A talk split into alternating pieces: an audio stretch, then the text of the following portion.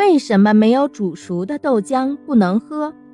豆浆含有丰富的营养，但是食用没有煮熟的豆浆就会出现恶心、呕吐、腹痛、腹胀和腹泻等症状。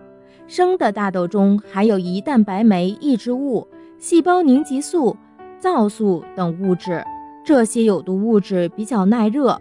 通常锅内豆浆出现泡沫沸腾时，温度只有八十至九十摄氏度。这种温度尚不能将豆浆内的毒素完全破坏，此时应减小火力，以免豆浆溢出。再继续煮沸五到十分钟后，才能将有毒物质彻底破坏。此外，营养学家研究发现，豆浆经煮沸煮透后，还可提高其中大豆蛋白的营养价值。